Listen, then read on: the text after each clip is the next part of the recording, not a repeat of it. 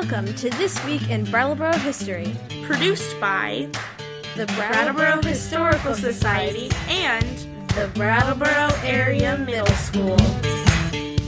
During the flu epidemic of 1918, outdoor funeral services were a popular choice. It was feared that a well attended indoor funeral might foster the spread of the flu, so services were often held at the cemetery. On October 16th, 23 year old Margaret Root was buried at Prospect Hill. She was one of approximately 40 people in Brattleboro who died from the flu virus. Miss Root had grown up in town, graduated from Brattleboro High School five years earlier, lived on Canal Street, and worked as a stenographer at the Brattleboro Trust Company. The first Brattleboro death from the flu epidemic occurred on September 30th, 1918. The victim was 36 year old Fort Dummer cotton mill worker named Isidor Bellair. He was a French Canadian immigrant who had moved his family to Brattleboro two years earlier in order to find work at the mill. He was survived by his wife and six small children, the youngest being only five months old. The 1918 flu has been called the worst pandemic in the history of the world. The disease attacked the lungs, caused high fever, delirium, and terrible pains in the back and limbs. It was accompanied by nausea and spread quickly. Victims were often worn down by the flu and then died from pneumonia.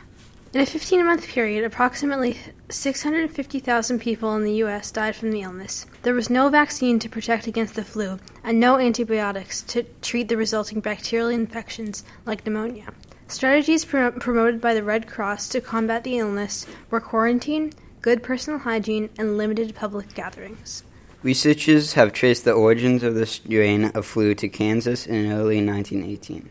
The flu crossed the ocean with U.S. recruits headed to Europe Mutated while in the close quarters of trench warfare, it returned to the U.S. months later with the Merchant Marines. The Merchant Marines were transporting supplies between Europe and the U.S. to support the war effort. On September 10, 1918, the Brattleboro Daily Reformer reported that almost a hundred merchant marine sailors from trading vessels in Boston Harbor were suffering from influenza. They had just returned from delivering war supplies to Europe and had been placed in isolation. A week later, the lead doctor responsible for treating the sailors died from pneumonia resulting from an attack of influenza. Fort Devens was the military camp outside of Boston where many of Brattleboro's recruits reported for service during the World War. On September 19th, 5,000 soldiers in the camp were under treatment for influenza. An order forbidding soldiers from leaving the camp was issued the next day. A petition was circulated by business owners near Fort Devens which complained that the quarantine was unnecessary and borders on the spreading of panic and giving aid and comfort to the enemy. They were afraid the local economy would be negatively impacted by the quarantine.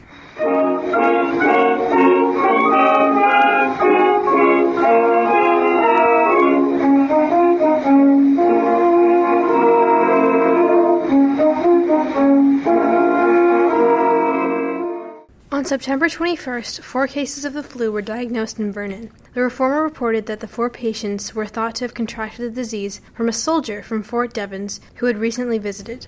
The Vermont Phoenix reported that the flu was traveling up the Connecticut River Valley and would be arriving in Brattleboro soon. The first flu death in Turner's Falls, Massachusetts, had just occurred, and the medical community thought the virus would quickly establish itself in Brattleboro. On September 24th, the reformer reported that plans were underway for a class in home nursing and elementary hygiene.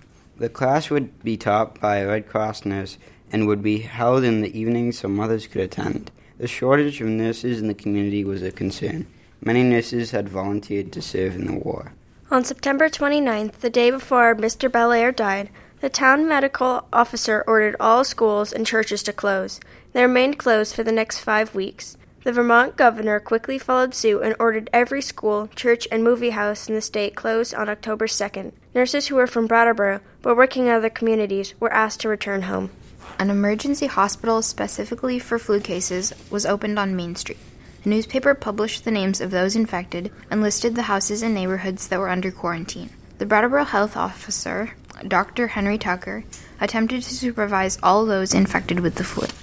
On October 4th, there were approximately 125 homes under quarantine. The New England Red Cross headquarters sent a telegraph to Dr. Tucker, which said, Influenza situation is growing worse. Schools closed. Suggest mobilization of school teachers to act as nurses' aides. Epidemic is spreading throughout the country. No outside help available. Necessary for each community to look after their own situation. The epidemic lasted for over six months. There were two waves in Brattleboro. The first wave hit in September and lasted through November, and the second wave hit in mid December and carried through February of the next year. During this period, approximately 40 people in Brattleboro died of the virus. When all was said and done, there were over 800 locally recorded cases of the flu, at a time when the population of Brattleboro was about 8,000 people. In 1918, deaths in Brattleboro increased by about 20%. In Vermont, over 2,100 people died of the 1918 strain of influenza. Please join us next week for another story from our community's past.